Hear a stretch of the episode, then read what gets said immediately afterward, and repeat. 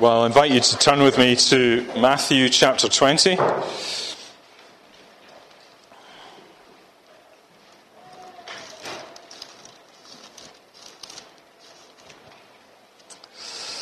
Matthew chapter 20, we're going to read uh, from 17 down to 28.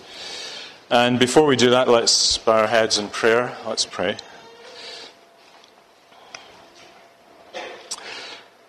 O Lord, O send your light forth and your truth. Let them direct me in your grace. Lord, we pray that, as we've just sung, that you would send your light forth and your truth, and that we be directed as, as to how to respond as we rest in your grace. We pray in Jesus' name. Amen. Amen. So, Matthew chapter 20, verse 17. And as Jesus was going up to Jerusalem, he took the twelve disciples aside, and on the way he said to them, See, we are going up to Jerusalem, and the Son of Man will be delivered over to the chief priests and the scribes, and they will condemn him to death, and deliver him over to the Gentiles to be mocked and flogged and crucified, and he will be raised on the third day. Then the mother of the sons of Zebedee came up to him with her sons, and kneeling before him, she asked him for something. And he said to her, What do you want? And she said to him, Say that these two sons of mine are to sit, one at your right hand and one at your left, in your kingdom. And Jesus answered, You do not know what you're asking. Are you able to drink the cup that I am to drink? They said to him, We are able. He said to them, You will drink my cup, but to sit at my right hand and at my left is not mine to grant, but it is for those for whom it has been prepared by my Father. And when the ten heard it, they were indignant at the two brothers. But Jesus called them to him and said, You know that the rulers of the Gentiles lord it over them, and the great ones exercise authority over them. It shall not be so among you.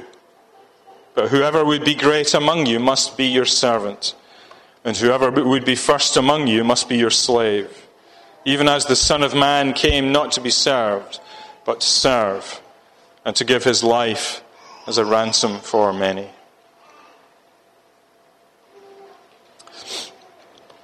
So we've been following Jesus and his disciples as they've moved from Galilee uh, and made their way to Jerusalem. And they'll get to Jerusalem in chapter 21. Uh, you'll see the title there, The Triumphal Entry. And uh, Jesus will get to Jerusalem. But as they, as they approach Jerusalem, you know, there's something um, about the,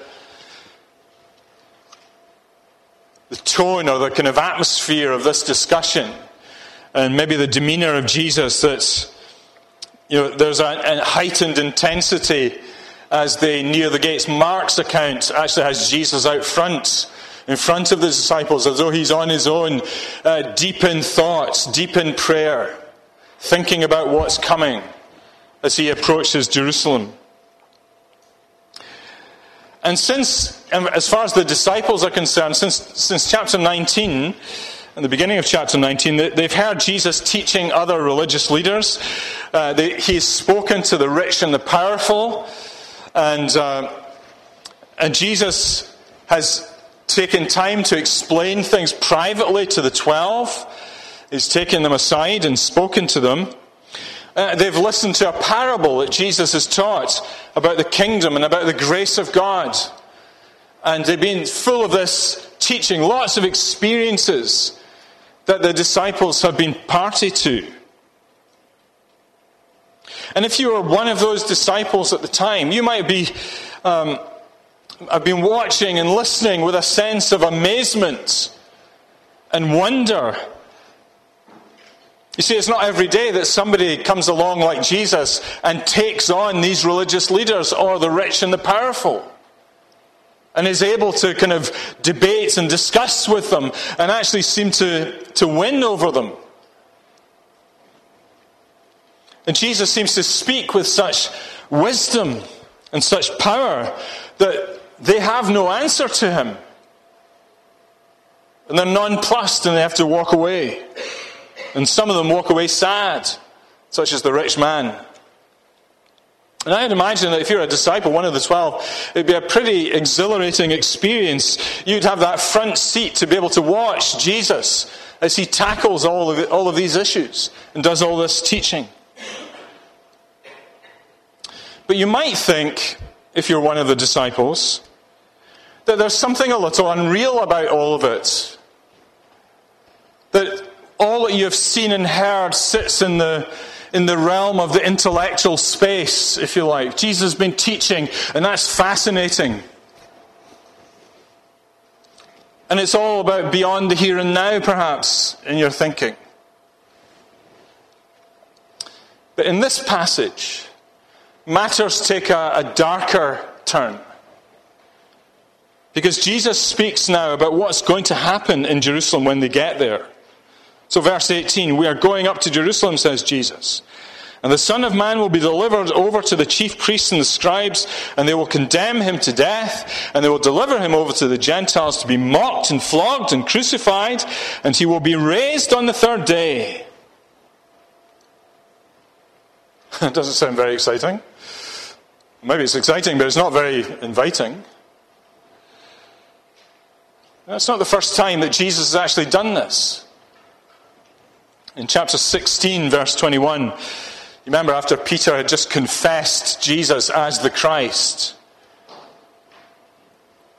Jesus immediately starts talking about his death and his uh, death and his resurrection. Just look back to it. From that time, Jesus began to show his disciples that he must go to Jerusalem and suffer many things from the elders and chief priests and scribes and be killed, and on the third day be raised. And then again in chapter 17, he does the same thing. They are gathering in, in Galilee in 1722. And as they were gathering in Galilee, Jesus said to them, The Son of Man is about to be delivered into the hands of men, and they will kill him and he'll be raised on the third day. And they were greatly distressed. And Jesus almost repeats this message again in verse 18 of chapter 20. See, we are going to Jerusalem, and the Son of Man will be delivered over to the chief priests and scribes, and they will condemn him to death. And then he goes on to speak with greater specificity. In verse 19, and deliver him over to the Gentiles. So now the Gentiles come into the picture. Not just the Jews, but the Gentiles the Romans. And he'll be delivered over to be, and there's a three step process. He's going to be mocked, made fun of, which is perfectly normal for the Romans, dealing with criminals, then flogged to within an inch of his life, and then crucified. And then he'll be raised again on the third day. What do you make of that? So Jesus adopts this uh, serious demeanor signaled by the, the, the seriousness and the definiteness of the words that he is communicating. And it's, of course, it's clear that the, Jesus' prediction of his own death has not yet properly sunk in with the disciples. It's hard to hear, and maybe it's not even fully believed. I mean, you may remember the pre- in the previous occasions how the disciples uh, responded to these announcements from Jesus. In chapter 16, Peter takes it upon himself to con- immediately contradict Jesus. Far be it from you, Lord, this shall never happen to you you know, the, the, Lord of the universe says to you, I'm going to be killed, and you, some fisherman says, You can't say that. this will never happen to you. But Jesus tells him very plainly what's going to happen. And he says to Peter, You've got the, in mind the things of man, not the things of God. And Peter's not seeing and thinking clearly. He's not really believing what Jesus is saying. And in chapter 17, uh, Jesus again tells them, and and it amounts to great anxiety and distress amongst the disciples, although the response is not detailed. And now, again, in chapter 20, something very strange happens after Jesus makes this announcement. Because after Jesus speaks about the circumstances of his death, there's a request that comes from the mother of James and John, the, the sons of Zebedee. And she says, it's almost as though she hasn't heard what Jesus is just saying. She says, Let these two sons of mine sit either side of you in glory. It's quite likely that, if you just read the words carefully here, that uh, Jesus has taken the twelve aside, but there's probably a bunch of other people there, including the mothers and family and friends and other followers. And this mother of James and John pipes up, asking for special privileges for her sons. and you get the impression that the disciples have had this ongoing kind of debate amongst themselves as they've been talking amongst themselves about the kingdom, uh, about their position in the kingdom. and it's, it's amazing to us as we read it, but it's quite crass, isn't it? Jesus is talking about his death and the portentous events that are about to happen, and all they're thinking about is which position are they going to have in the kingdom of heaven? And I think this explains why, why there's such a reaction of indignation amongst the other disciples. So the ten other ones, they're indignant. Because uh, James and John and their mother have just kind of jumped the gun a bit and said, Give my sons these positions of uh, priority. And the other ten are saying, Who do you think you are? And they're indignant.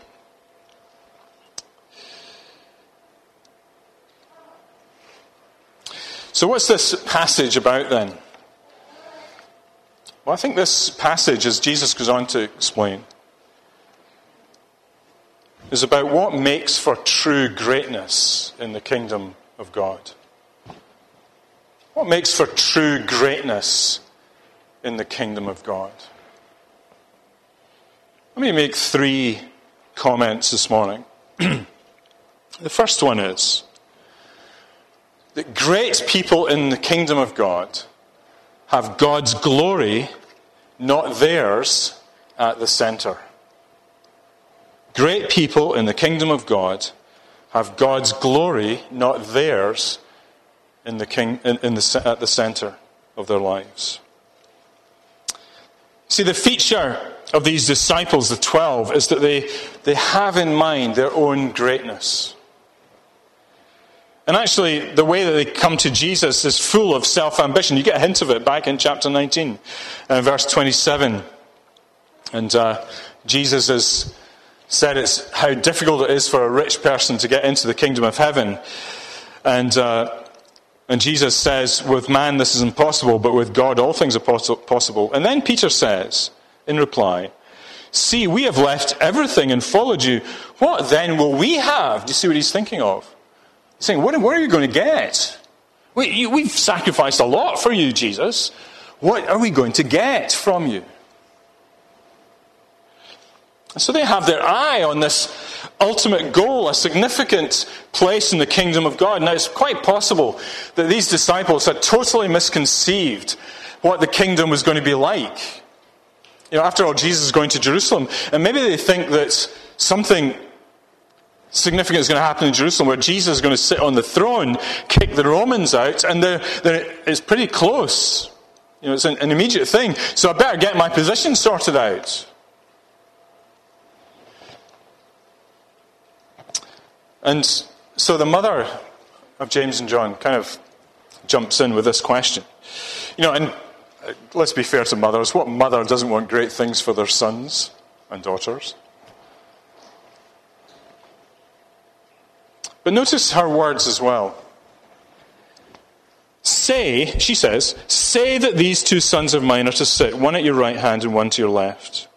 It's not so much a request as a, an instruction. Say it.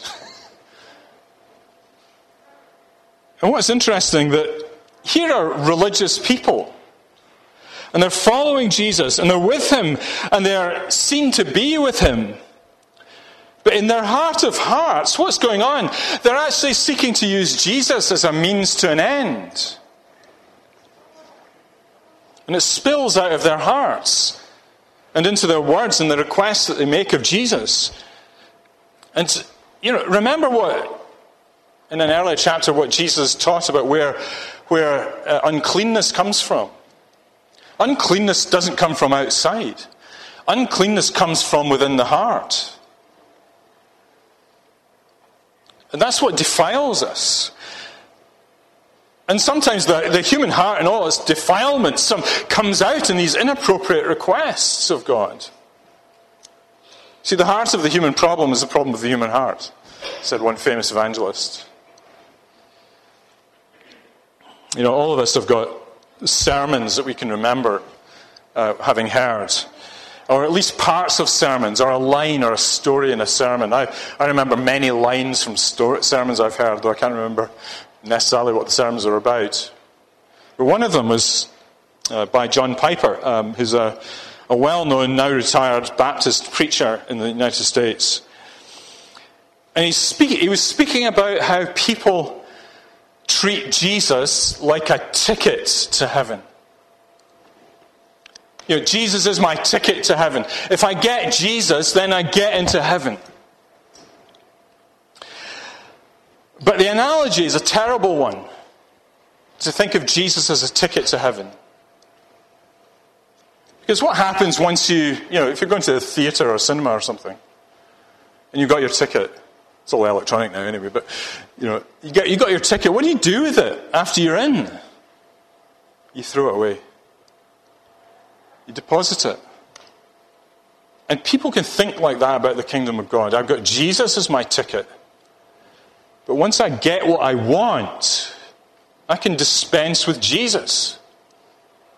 See how, horrible that is, that analogy is? You don't care about the ticket.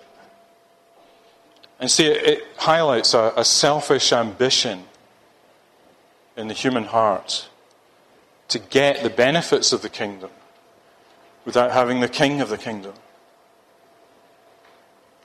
I wonder if there's anybody here like that this morning who has a heart like that, who wants the benefits of the kingdom without the king of the kingdom being at the center.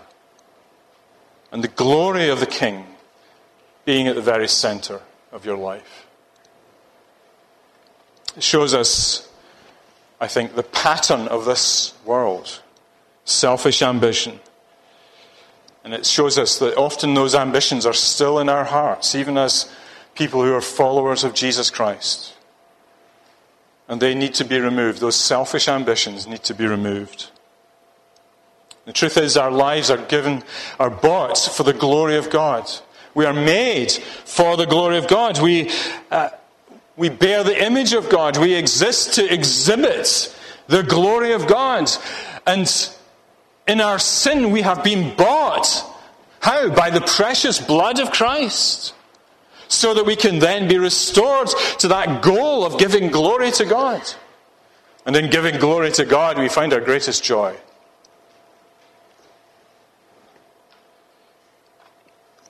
We're ransomed with the precious blood of Jesus. And so all our ambitions, whatever they may be, need to get in line behind that one great ambition to glorify God. And you may have ambitions for your work and your career and so on, but you need to bring that into line. It's not wrong to want to do well in your career, but you want to do it for the glory of God. For you students, you want to do well in your studies so that you can have a great career in front of you, but you want to do it for the glory of God. Children, you want to do all things and obey your parents and grow up in, the, in Christ for the glory of God. All for you. For Him, rather. That's your goal. And any ambitions that we have in this life, in our work, with our family, with our children, with our grandchildren, They need to take their place in that greater goal of seeking the glory of God. Well, here's the second thing great people in the kingdom are willing to endure suffering. Great people in the kingdom are willing to endure suffering. Jesus answers his request, uh, the, the woman's request, with a question in verse 22 um, Are you able to drink the cup that I am to drink? That's a bit, seems a bit cryptic. Um, unless you know your Old Testament. And Jesus is picking up an Old Testament idea here. Let me read a couple of verses to you about a cup. Isaiah 51, verse 17. Wake yourself, wake yourself, stand up, O Jerusalem, you who have drunk from the hand of the Lord the cup of his wrath, who have drunk to the dregs of the bowl the cup of staggering, the cup of God's wrath. And that was the story of Jerusalem around about the time of Isaiah. Or Jeremiah a bit later. Thus the Lord Jeremiah 25, 15, 16. Thus the Lord, the God of Israel, said to me, Take from my hands this cup of the wine of wrath, and make all the nations to whom I send you drink it. They shall drink and stagger and be crazed because of the sword that I am sending among them. The cup of God's wrath. And this is the greater cup that Jesus is speaking of the cup. He's going to drink the cup of God's wrath. How is he going to do that? Through his suffering and his death. And these disciples are being asked, Can you drink this cup with me? Are you able to, f- to endure what following me entails? Because my life is going to be a life that culminates in suffering. Can you do that too?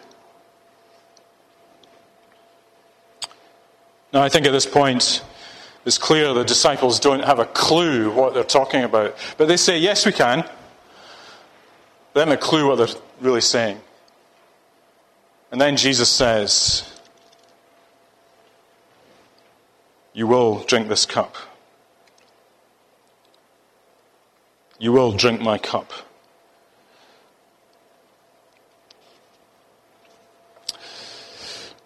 And it's just a brief comment that Jesus makes, and I, and I believe that it refers to the fact that these men, although they don't realize it yet and don't really believe it yet, they too are going to die for the sake of following Jesus Christ. They are going to be uh, put to death. But let's be clear about this. No one can suffer the ordeal of God's wrath for our sins except Jesus Christ, of course. He alone must give his life as a ransom for many. Only he can be that ransom for many that can buy back, as it were, and redeem uh, a people who are lost. But in following Jesus, we follow to some extent in his footsteps. And great people in the kingdom of God will suffer for the sake of Jesus Christ. How easy it is to be superficial about following Jesus. How easy to say, I will follow. I, I was thinking about this yesterday. When I became a Christian around about 1980, 81, there was a song going around, going around by U2, and everybody everybody's really into it, called I Will Follow. And all the Christians were saying, Are they Christians? You know, this sort of thing. And, uh, you know, I will follow. And we're all singing, I will follow, I will follow. How easy to be superficial with Jesus about saying, I will follow. Oh, it's right that we say it, but how we need to grow into it, don't we? What does it mean to follow Jesus? Well, it means suffering. And we can say it without really realizing what we're saying. But we can be superficial.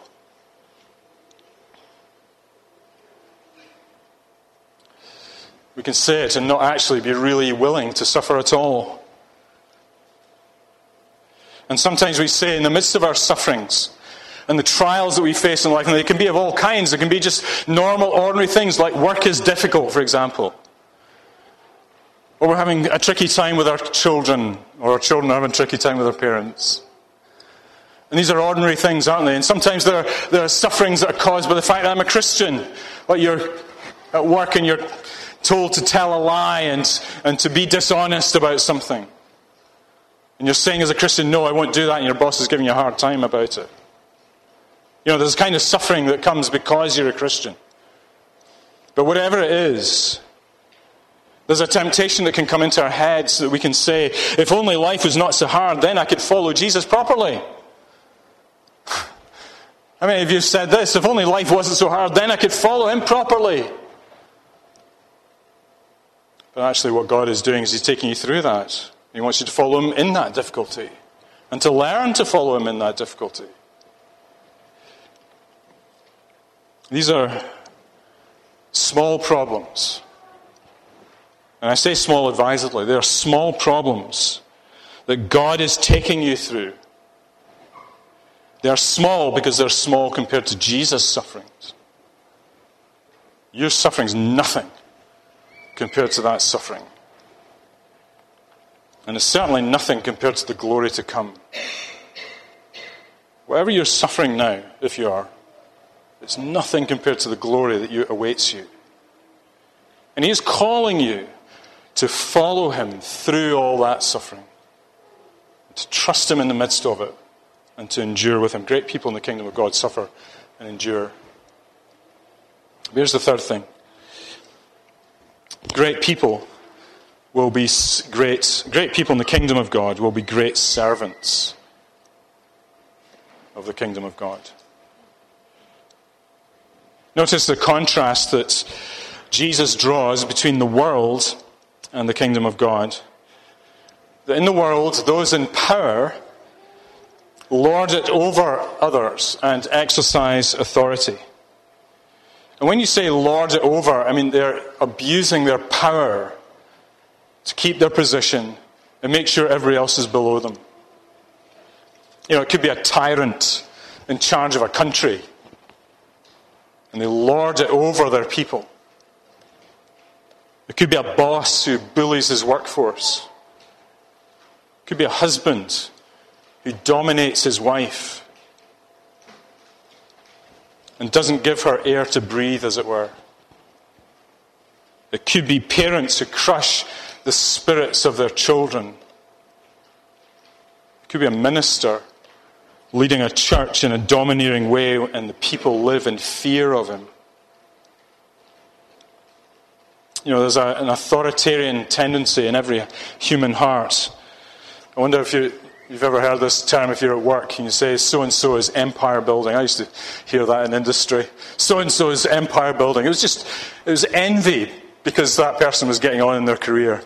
So that person's empire building.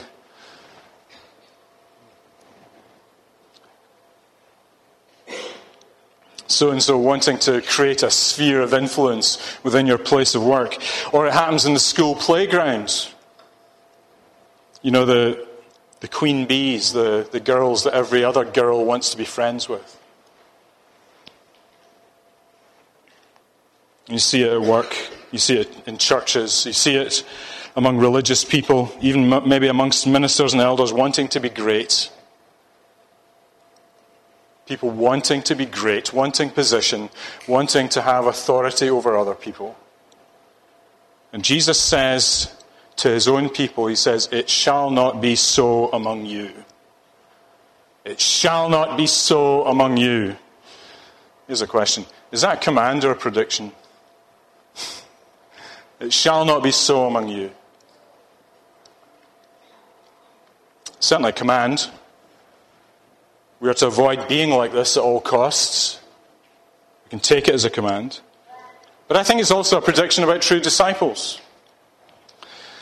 That if you're so, that you're so changed as you become a true disciple of Jesus Christ, and Jesus is saying, as you follow me, that can, that you can never be like this. Now, you may have to grow into it in maturity, but the goal is for you never to be like this. and the transforming power of, of God by His Holy Spirit sent by Jesus Christ is that you never end up like this. There is to be a noticeable difference between you, Christian, and the world that you inhabit. People at your work or wherever you are should notice that you are different in this respect that our lives, not just our words, show that we are servants of other people. That we want to do things for their good. Actually, that we become slaves of all. Willing to put ourselves out for other people. And you can't be a servant if you're using Jesus for your own ends like he's a ticket. And you have your own ambitions and your own pride at the centre. You know, I think a, this speaks particularly to people like me, Falco and Johnny, a particular temptation for elders at churches.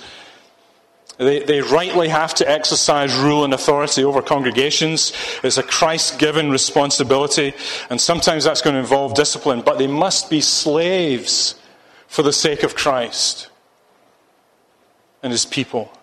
How easy it would be for, for us as elders and, and, a minister to, to become authoritarian. And if, I, if we ever do become authoritarian, you need to speak out and say, you know, pray for us as elders. We need to be slaves of all. Now, our example of that, of course, and an example for everyone, is Jesus, verse 28. Son of Man came not to be served, but to serve, to give his life a ransom for many.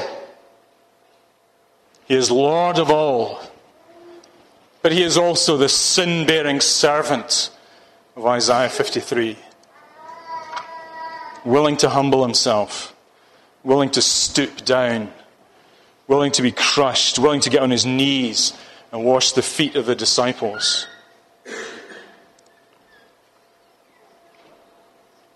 And he's a ransom. Something you pay to, to free captives. And what Jesus was about to do was to secure the freedom of his disciples as he went to Jerusalem. And that freedom is only truly entered into when we bow to Jesus Christ and become his servant and become servant of all. Jesus say, what did Jesus say as we finish? Matthew 11:28. Come to me all who labor and are heavy laden, and I will give you rest. Take my yoke upon you and learn from me, for I am gentle and lowly in heart, and you will find rest for your souls. True rest as you serve him. Let's pray. Father, thank you for this lesson about the kingdom of God and what is truly great in the kingdom of God. That what is truly great is to be a servant willing to endure and living for the glory of God. Pray that that would be true for all of us, that you'd help us to apply all that we have been thinking of this morning. As we go away from here, you'd help us to think through our lives in the light of your word and live uh, according to your word. We ask in Jesus' name. Amen.